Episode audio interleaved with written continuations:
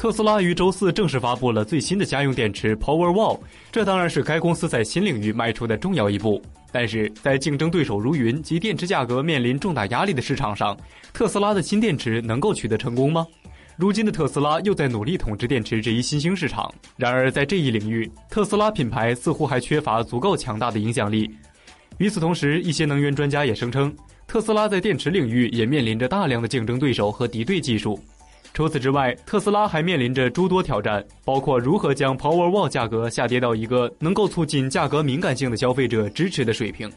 特斯拉方面声称，该公司能够解决这一问题。